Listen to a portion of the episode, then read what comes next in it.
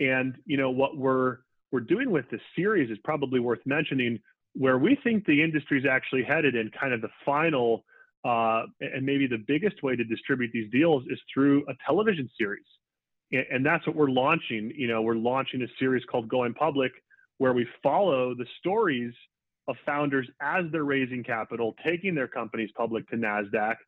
And for the first time ever, the viewers of the show can actually invest into the IPOs at the IPO price. And we thought, you know, what better way to get um, a retail investor or a customer of a brand excited than to really, you know, provide an in-depth profile and follow the journey of these companies, not just on a landing page or in a two-minute sizzle video, but put them in a in a story, put them in a show where the viewers can follow the founders week after week. And as crazy as that sounds, I actually believe it will be the largest distribution ever brought to the industry uh, when we launch this thing in April next year.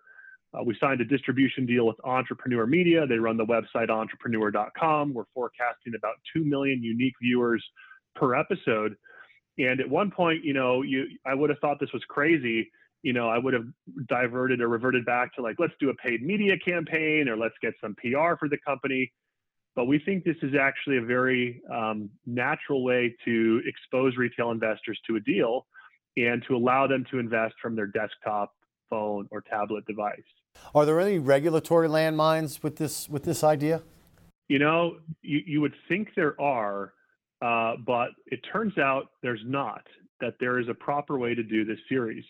So, you know, you look at Reg A Plus. Well, what is it? It's a securities exemption. Uh, it allows a company to raise $50 million. It allows the company to generally solicit or market their investment. And anyone over the age of 18 globally can legally invest.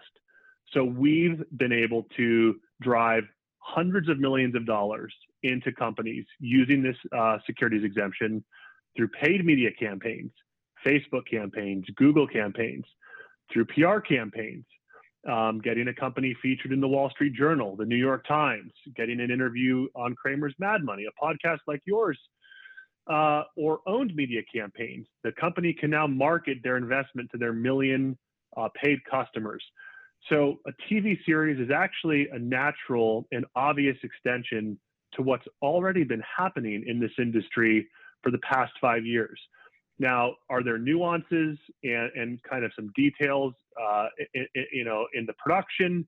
Yes, there are. So, quick example: we have to make sure that anything that makes it to air. So, uh, you know, if you're one of the companies and we're producing the series and we put you in the show and it airs week after week in uh, April next year, the statements you make have to match up with the um, statements that are filed in your Form 1A offering circular with the SEC. So there's a, a, a more rigorous production review and editing process that is going to be infused into this series than there is in probably most other shows.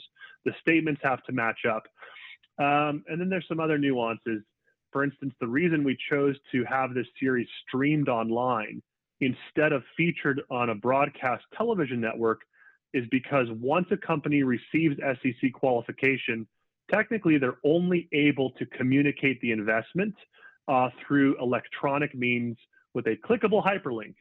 And I know that might sound crazy too, but it's it's in law. So that means you actually can't have a version of this show that's on, uh, let's say, CNBC, where you know the company's on every week, or it's a standalone format and people uh, go online to invest. There's format issues there. So because we've been in this space for a number of years, we're very familiar with the nuances of the securities rules, uh, uh, compliance rules, regulations.